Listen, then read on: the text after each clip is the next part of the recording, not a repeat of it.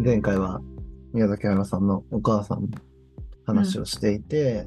うんえっ、と、ちょっと今回の作品にも関わるところで言うと、はい。オニョはこうして生まれたっていうドキュメンタリー作品があって、はい。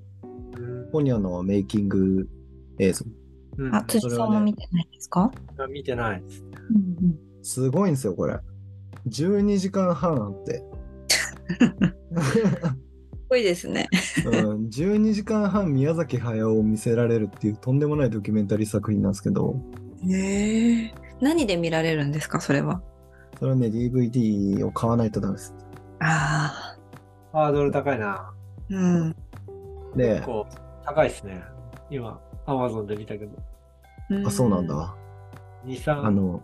レイとか3万円ぐらいする。いやーもう、ほぼね、絵コンテを描いてるんですよ、ずっと。 へえ。で、えっとね、トキさんっていう、もうあれはもうまさに宮崎駿のお母さん。覚えてますトキさんって。私、ポニョ見てないんですよ。あそうなんです ね。ごめんなさい。なるほど。それはなんか全然いいんですけど、そのトキさんが登場する大事なシーンがあって、まあ、それはちょっとなるべく伏せときますけど、そのシーンをね、絵コンテで全然描けないんですよ、宮崎駿が。うん。お母さんのことを思い出して。はい。へえ。で、もう描いても消して、描いては消して、うん。もうずーっとやってて、全然描けなくて、途中であの宮崎作品ってこうイメージサウンドトラックみたいなのが各作品にあってうん。そのねポニョの、えー、とイメージサントラの中にあの久石さんの娘さん舞さんっていうんですけどが歌った「ひまわりの家のロンド」っていう曲があって、はい。それは、えっとポニョにはねその老人ホームみたいなところが出てくるんですよ。はい。でそこにあの今回出てきたあの7人のおばあちゃんみたいな人たちもいるんですよね。うん。その人たちのことを言ってるんですけどそのなんか歌詞の内容としては、まあ、もうなんか寝たきりになったみたいな人ももしもう一度元気になれたらまたお掃除をしたりお料理をしたり歩いたりしたいなみたいなうん。うん。うん。歌詞なんですよ。はい。その気ね、なんかもう無限ループで流しながら、もう泣きながらずっと仕事してて、へえ。ね、こういうことを思いながら生きてる人がたくさんいるんだみたいなことを言いながらすごい泣い,、うん泣いてるんですよね。うん。で、宮崎さんのお母さんも、この晩年はもうちょっとボケてしまって、ちょっともう寝たきりの状態でみたいな感じで、うん。うん。いうのもあって、すごいね、結構そのシーンをなんか結構もらい泣きしちゃうんですけど、うん。そういうお母さんへの思いみたいなのがすごい伝わってくる映像なんですけど、うんその中でなんかこう宮崎駿がこうマッサージを受けてるシーンもなんか撮影されててはい。その間もインタビューしていてうん。でなんかまあもしまたお母さんに会えたらみたいな話をするくだりがあってうん。その中でもしなんかこうもう一回お母さんに会えるんだったらこう一番元気で綺麗な時のお母さんに会いたいなみたいなことを言うんですよね。うーん。でそれもう秘民のことじゃんと思ってなるほど。だからもうこれを実現作品の中でするってことはお母さんとのある意味のお別れというかうん。決別だなっていうのはもうある種これ一つ答えなんじゃないかなっていうのはすごい思いますね。切ないですね。うん、とか言いつつ次回作も母性満点のキャラクターが出てくる可能性は十分にあるんですけど。うん。っていうのでやっぱりお母さんへの思いっていうのはずっとあるっていうところで、うん今回そのあの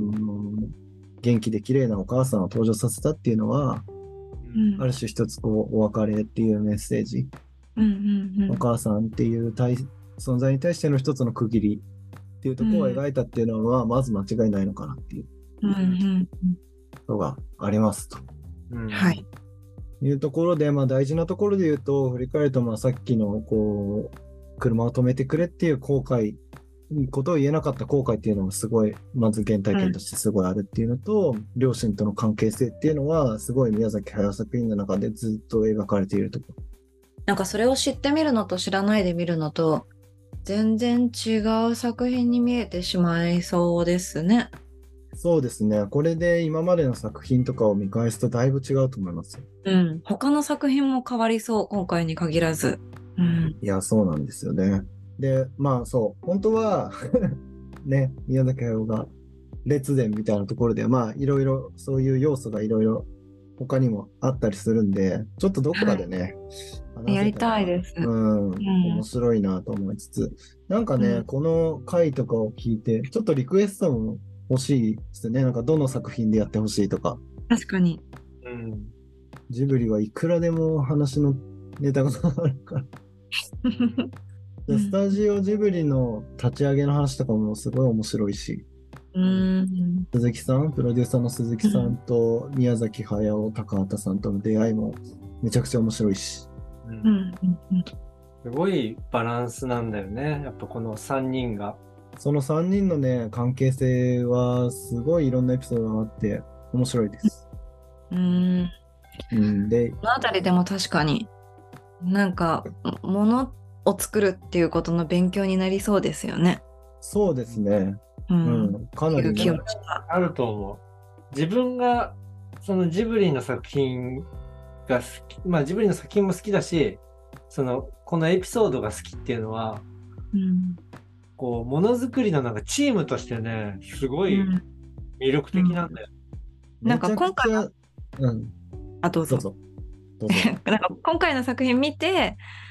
あのジブリの裏側というか制作過程が知りたいなって気持ちにより強く思いました。今までそんなこと思ったことなかったのに。うん、うんう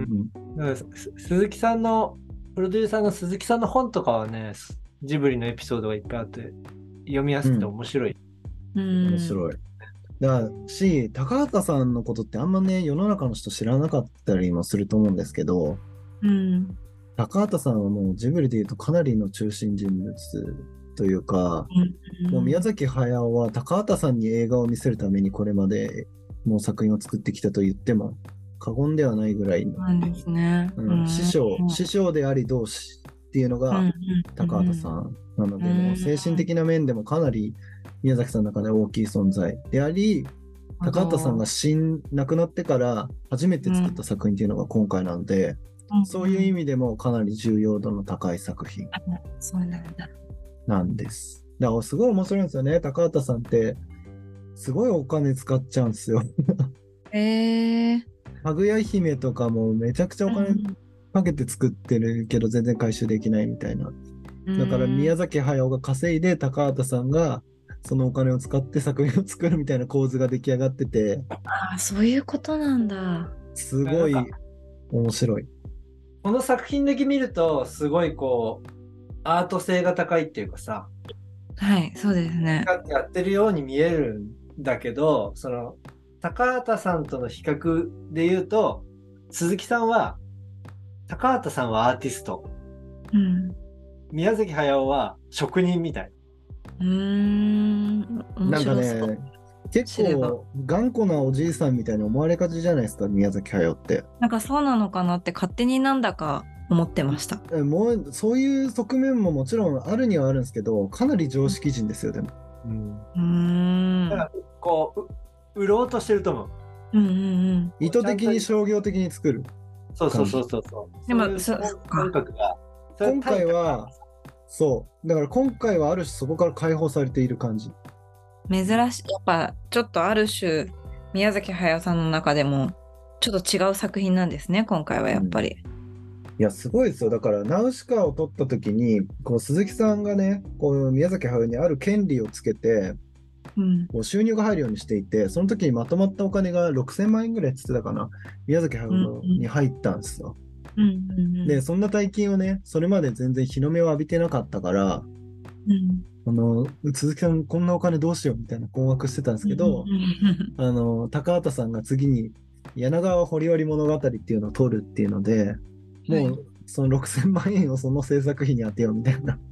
へえので、でも、宮崎駿もちょっと欲しいものとかあったんだよねいやそれはそうですよね。ちょっといい外車とかうんうんうん。ルパンに出てくるようなさ、可愛いうんうんうんミニクーパーみたいなのはいとか好きそういなうんのだよも好きなんですね。でもそれだと他のアニメーターに示しがつかないみたいな 恥ずかしいみたいな言って高畑さんの次回作の制作に全てをつぎ込むんですけど、高畑さんがそれすぐ全部使い切っちゃって足りなくなやるばいそうえー、どうしようこれすごいですね。作れないよみたいなのでじゃあもう一稼ぎしようって言って作るのが「ラピュタ」っていうへえ、面白 い。こんなことで作られた作品だったんですね、ラピュタは。そうです高畑さんの制作費がなくなってそれを賄うために作られたのが「ラピュタ」ですそれでしっかり当たってるんだからすごいですね。そうだから「ラピュタ」は宮崎駿が小学生の頃に考えた話を引っ張り出して作品化したものなんですよすごい。小学生であれを構想を練ってたってことですね。だからね本当にね面白いんですよねスタジオジブリのそういう構造自体が宮崎駿のなんか面白いエピソードなんかいろいろ本当にあるんですけど例えばその本人の人となりをよく表してるところで言うとはい。あの反テクノロジーみたいなところもあってそこはなんかなんとなくわかるじゃないですかうん。そこもなんか必要にそういうところがあってなんか自分の理解の範囲以外のことを結構意味嫌うような性質があってうーんパソコンとかすごい嫌いなんですよね、うんでジブリにパソコンを導入するっていう時も鈴木さんがめちゃくちゃ大変だったみたいな 結構極端なんですね。そうすごいアナログな人だからで、ワープロはねすぐ導入できたんですってうん。それはなんか若手の社員が書く字が下手すぎて読めなかったから活字にして出力した方が読みやすいっていうので、宮崎駿がすぐ受け入れてくれ喜んでくれたみたいな、合理的。うん、で MacBook が出た時にいやでも鈴木さんがやっぱり MacBook 欲しいなと会社にでそのあたり、やっぱり鈴木さんはこう柔軟な方なんですね。そうそういう方なんですけど、それをね、ワープロと偽って導入するんですよね。へえ。面白い MacBook を。え、偽れちゃうってことですね、でも逆に言えば。まあ、だってわかんないですもん、それが何かは本人は。まあ、理解の範囲がない。理解してるっていう気持ちもあまりないし。で、あーそんなに疎いんだ。うん、なんでこんなにワープロが必要なんだっていう言われても、いや、必要なんですよみたいなので乗り切ってたみたいな。へえ。だから、あの、耳を澄ませばで、お母さんがワープロを使っているシーンがあるんですけど、うんどう見ても MacBook なんですよ。だから MacBook をワープロと勘違いしてるから耳を澄ませばにも MacBook がワープロとして登場してるっていうそごが出てる。そうめっちゃ面白いでその後もデスクトップ導入しなきゃいけないっていう時もはい。なんとかごまかしごまかしで宮崎駿がこう後ろを取った時に宮崎駿が将棋が好きだから将棋の画面に切り替えてると え鈴木さんこれ将棋できんのみたいに食いついてきてへえ。まあそこからドハマりして そのデスクトップ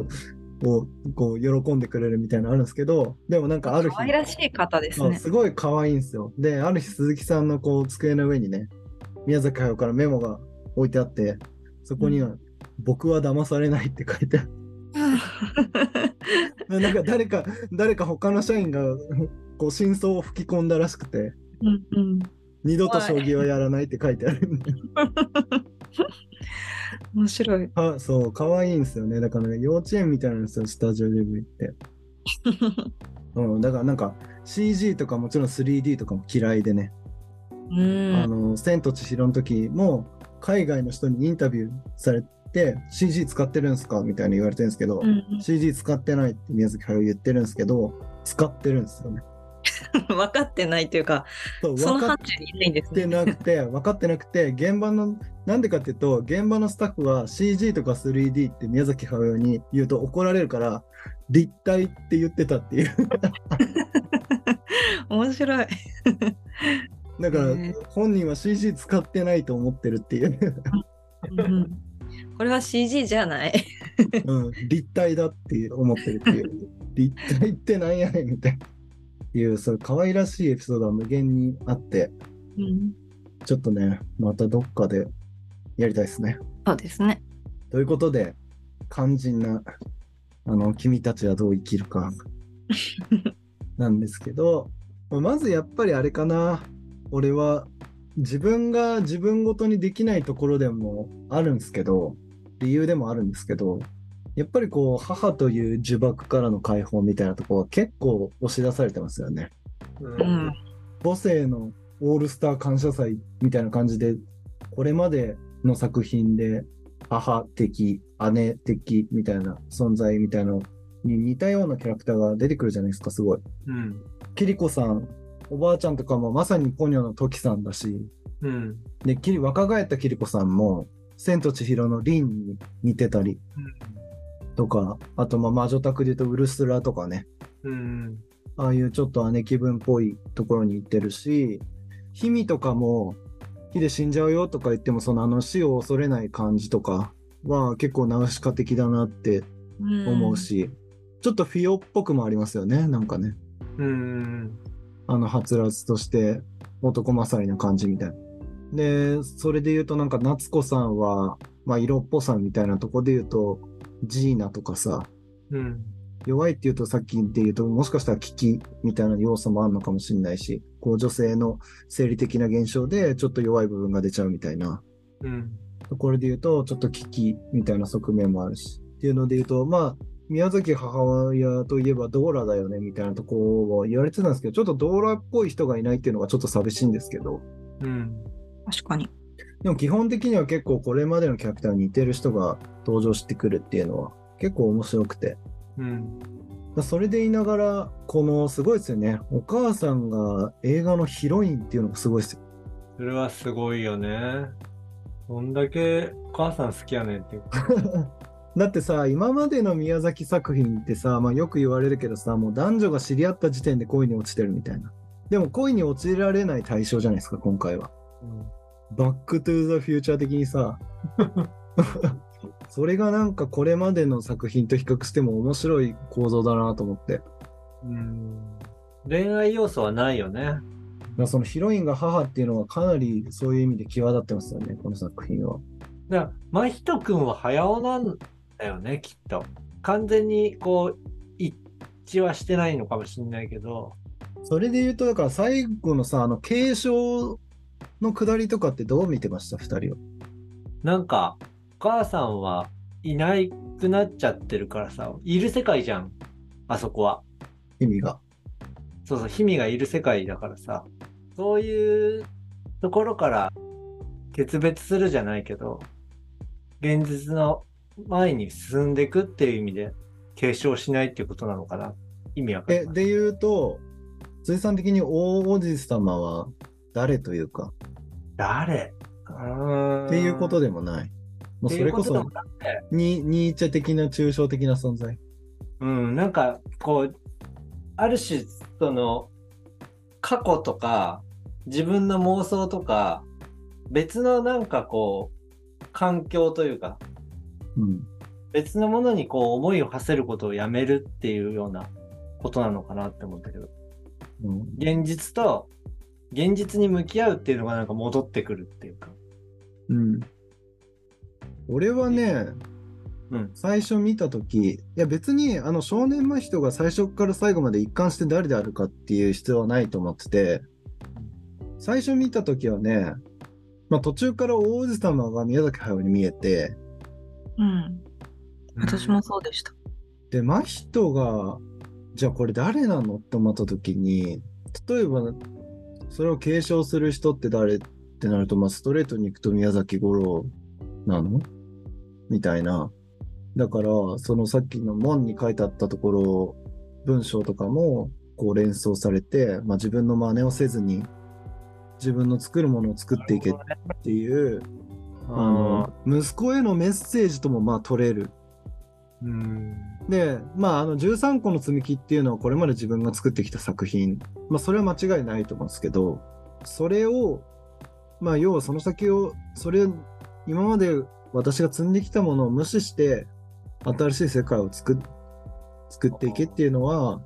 継承っていうとこまあなんか死んだウシカを庵野さんが作るみたいな話もあるじゃないですかうんだから庵野さんっていう見え方もありますよね一個ね。なるほどね。五郎ってことね。五郎説っていう。息子へのさ思いって今までの作品で多分描いてないんですよ。なるほどね。でもなんかそう。いや、もう超勝手な感じだけど、なんかそういうメッセージとか入れるのかなでも、それ1回目ね。1回目見た時思ったこと。うん。 2回目は、両方宮崎駿にしか見えなかった。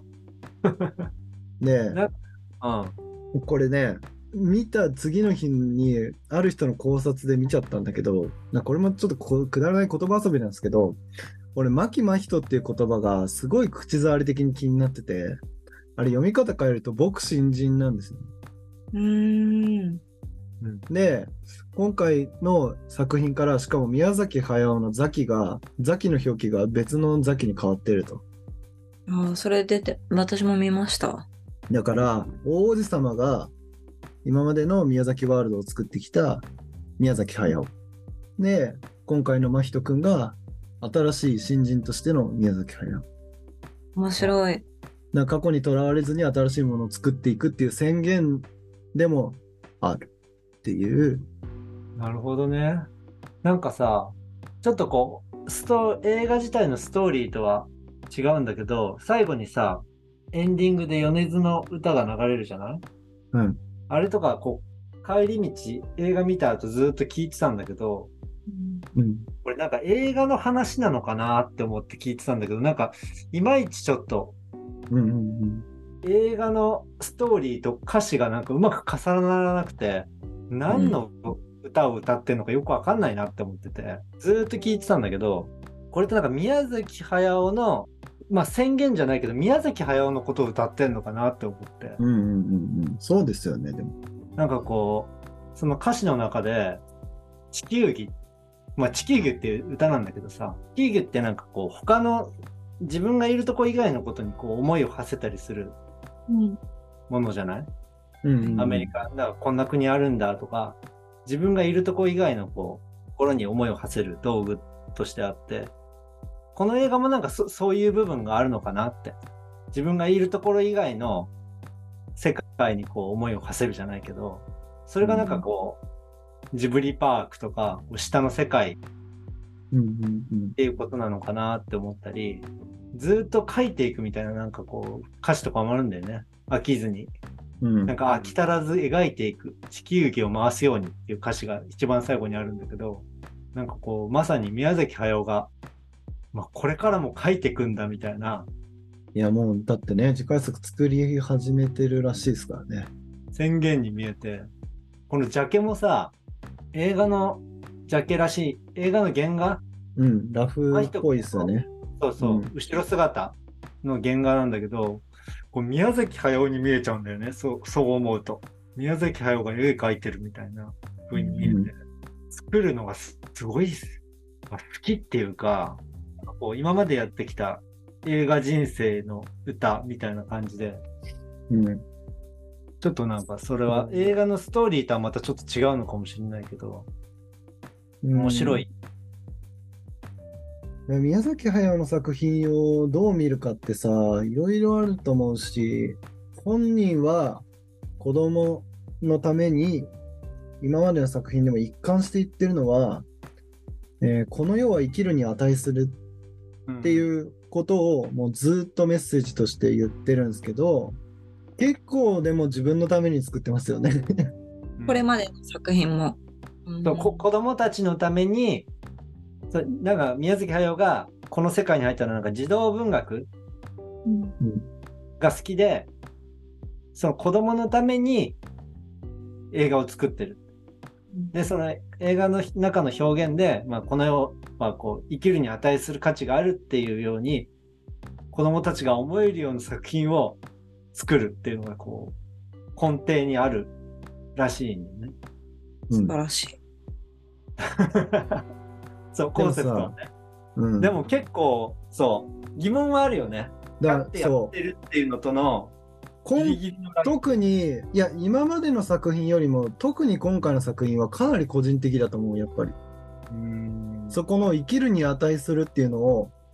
抽出するの結構難しいなと思ってだから結構俺はまだこの作品を引きつけられてないんですよ自分につけられてない。それはないおも面白かったとかじゃなくてなんか自分の中で噛み砕けてないっていう。うーんすごいバカみたいな言い方をすると、この作品がどう自分にプラスになるのかみたいな。宮崎駿にとっての君たちはどう生きるかは、なんとなくだから見えるというか、自分にとってのこの作品っていうのがまだ噛み砕けてないというか。だから自分が持って帰ってきた石がまだ何か分かってないんですよ。うん。ね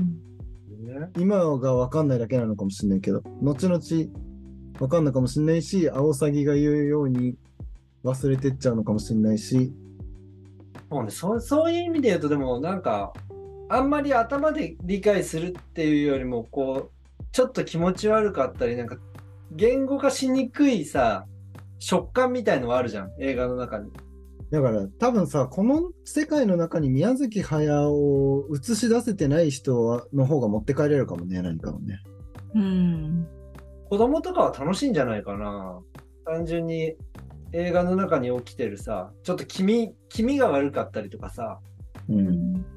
現実的な気持ち悪さとかさ、なんかぬめっとした感じとかさ、本当にこう、除菌されてない感じがすあるなと思って、この映画の中で。なんか現実のなんか汚い感じのし質感みたいなうん。ものがこの映画の中にあるある気がしててなんかそれはあんまり他の映画のを見た時に感じない質感だなと思っててうん。それは本当言語化できない分まあ言語化ししなくても持ち帰れるものなんじゃないかなとは思うけどね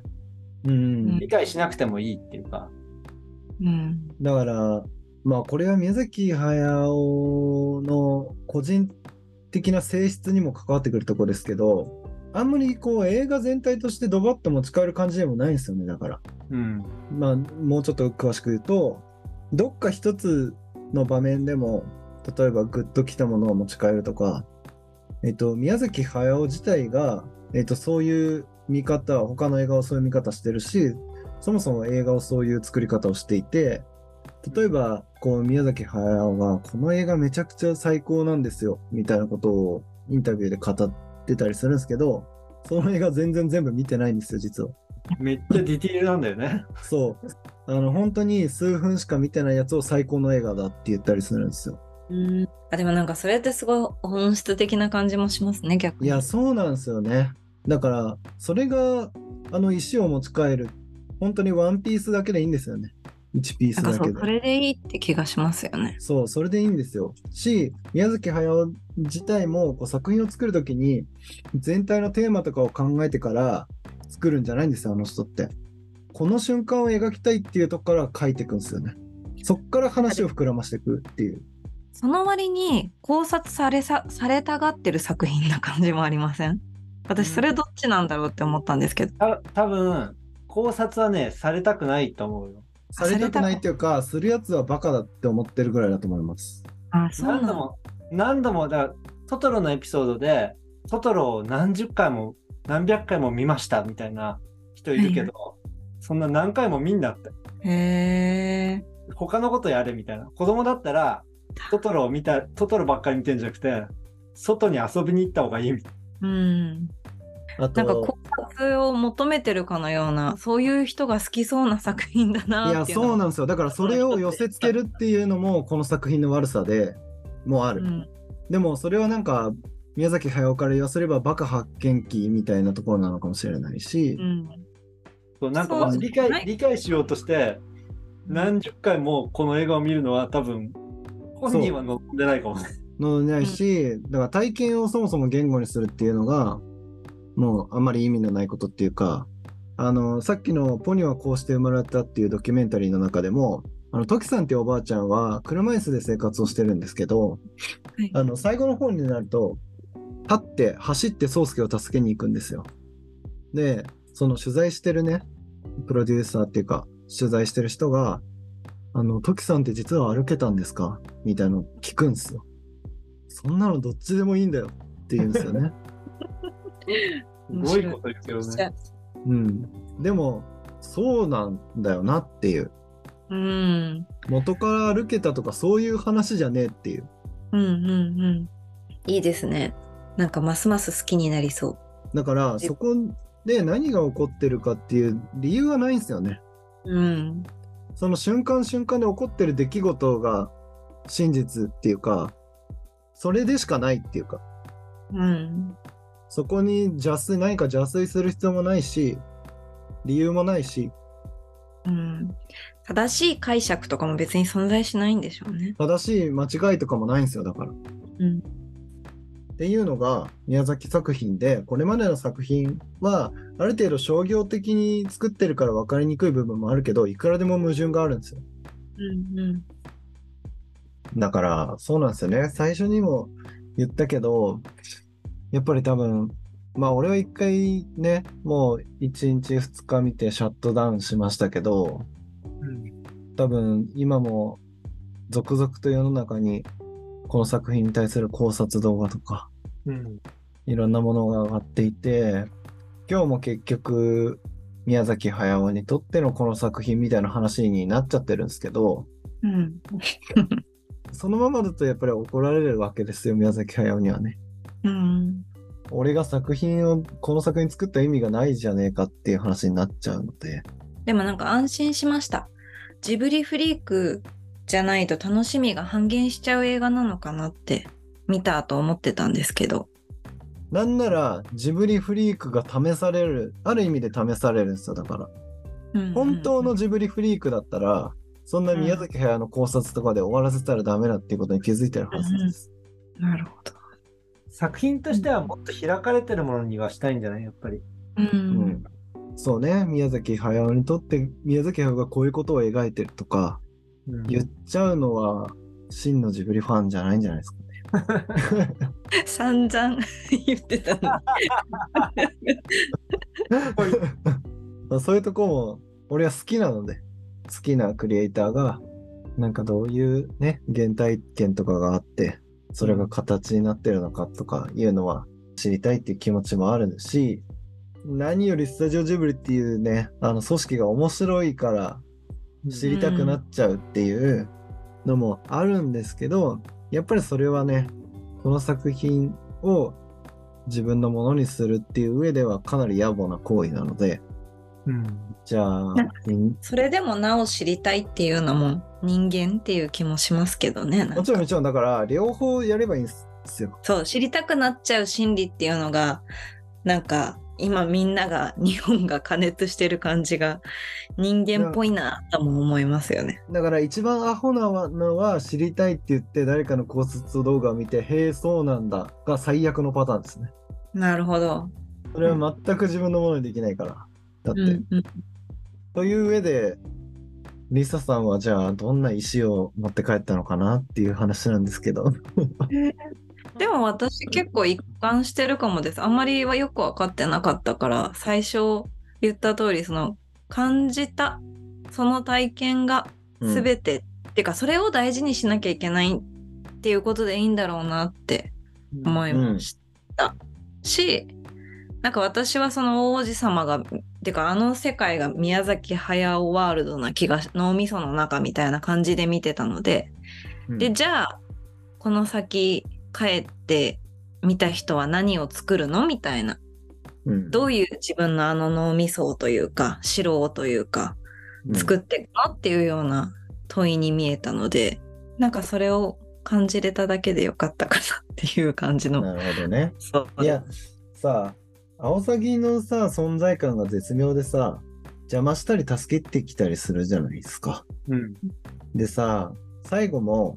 その持ち帰った石に対して、うんだから素人はみたいなこと言うじゃないですか。であれって、なんだろう。なんあんま良くない上司とか、なんか目上の対象が、あうんいや、お前、そんなの好きなんて、ミーハーだよとかさ。うんあ、な一言言う人いますよね。そうそうそう。いやいや、あー、それね、みたいな。うん知ってるみたいうん。でも、そういうことじゃないじゃないですか。な。うん。その人にとってのその作品の価値はまた違うわけですよ。うんうん。いくらミーハーだろうとなんだろうと。ううんん。うん。が、あのーだから素人は、みたいな言葉に結構込められてるなと思って。ううんん。だから、この作品をその誰かのたった一言によって本当に忘れ去るものにしちゃうのか、うんそうのん誰かの一言に邪魔されず自分のものとしてちゃんと持ち帰って忘れないものにするのかっていうのは自分次第だよと。うんでもなんか感じるっていうことにおいてはやっぱり十分すぎるほどの迫力感とかインパクト感みたいなものがうんあったなっていう気はしますよね。辻さんがアートだっておっしゃってましたけど。うんせ生理的に嫌だとかっていうのも結構大事だよね。うん、そうですね。そうね感覚に訴えてくるっていう。うん。だからそこがすごいよね不快感みたいなのをすごい大事にした方がいいいいんだろうなと。確かに。なかなかその普通はできないよね。商業ベースのさ、もので気持ち悪いものを見せるみたいなことってなかなかできないからさ。うん。なんかまたあの逃げられない感じ。はいそうまあ、映ね。画館でもう逃げられないしね。うんまひとくんが夜ちょっと部屋から抜け出してお父さんが帰ってきて、うんお母さんとちょっとただいまのチューしてみたいなちょっと前にさあの火が襲いかかってくるシーンうんうんうん。ありましたね。あれ結構なんかうおーってなったもんな。ううんん。異世界に行くんじゃないかって思ったよね。なんか、うすごい体が反応した嫌悪感というか、うんあの、トラウマが蘇ってくる感じをうんうんうん。なんかすごい感覚的にトラウマが蘇ってくる感じが刺激されたというかうんそこら辺やっぱすごいですよねこの映画は。うんなん鈴さかねんはそうね。お俺は、いやまあなんかこう感じる部分とかすごい、その一番最初に言ったので、こうアニメーションとして面白いなとかっていう部分は多分なんかこう直感的に受け取ってる部分はあるなと思うんだけど、多分俺はこう子供がいるからさ、うん、ヒミみたいに、真人とかに優しくしなきゃって思う。人に優しくしたい、しなきゃダメだって思った。いいですね。素敵ですね。いやそれめちゃくちゃいいなその石。っていうのを、なんか、げ言語化する部分で言うと、うんうん、帰って子供に会いたいって思う。 うん。素敵。えー急に出てきたななんかそ新しい感想が。でもなんかす、いいなって。ひ、ひ、あの、向こうでお母さんに会ってさ、うん、こんなに愛される親というか存在としていられるのかなうんん。っていうのは、人に優しくしたりとかってなんかね、そういうのすげえ大事なんだなっていううん意思を持って持ち帰りました。なるほどね。だからね、俺はそれで言うとね、ちょっと今日本当はもっと2人の話とかを聞きながら、自分の意思をこう見比べながら、こう、自分の意思のね、輝きとかをチェックしたかったんですけど、でも、珍しいのは、こんなに持ち帰った石をなんか、しっかり見なきゃって思った体験自体がもしかしたらその石なのかもとは思ってる。確かに。あ、大事なことですね。それは。うんうん。なんか、あの、鈴木さんとかさ、宮崎駿が本とかで書いてあってよく出てくるのかなこう、疑問があったりとかさ、うん例えば石を持ち帰った時にこれなんだろうっていうのをさ別にすぐになるほ答え出さなくていいっていう、うん。それは本当にそうですよね。なんかこの石の意味は5年後に分かったりするパターンもあるっていうね。 5年後10年後とかっていうスパンで、うんその石を持ってるっていうことが大切みたいなこと言うじゃんうんそういう映画なんかしますよね。急に何かとつながりそうですよね。うん。持って帰ってきたことを忘れちゃうパターンが多々あるけどそう、だからこれをこんだけ忘れないようにしようって今こう手に握りしめてるっていうことが結構体験として大事なんじゃないかな。大事な気がしてる、今は。だからそう思えてない人って逆に言うともうちょっとどっかね、しまって忘れちゃってる人もいっぱいいると思うんですよ、もうすでに。俺はまだ握ってるぞっていう。それはね多分めっちゃ大事なんだろうね。もうなんかね、机のちっちゃい引き出しに入れてる人もいるだろうし。だからそういう意味で、まあちょっとね、俺が宮崎駿とかジブリが好きっていう意味で、ちょっとなかなかこの石の輝きが見えてないっていうところも大いにあるんですけど、ちょっとこれはもしかしたら数年後に輝く石なのかもしれないと思って、そうだね。アオサギが言うように忘れないようにしなくて はと思っております。めっちゃ示唆に飲んだ映画だな。白かった。面白かったですね。なんか、うんわかんないけど。まあそうねな何回も言ってますけどジブリは本当に面白い組織でリサさんにもそうですね。これまで の、うん、ジブリ作品を見る目が変わるような話がいいっぱいあるので、うん。ぜひねまたナウシカからやるのかどうかわかんないですけど、ちょっとさっきも言いましたけどちょっとリクエストとかも募集したいしいやーでも半分ぐらいは話したかなそうだね。これは終わらないぞと思ったよね。はいうん1回 目。宮崎駿の話をだいぶはしょったのに宮崎駿の話で終わっちゃったっていう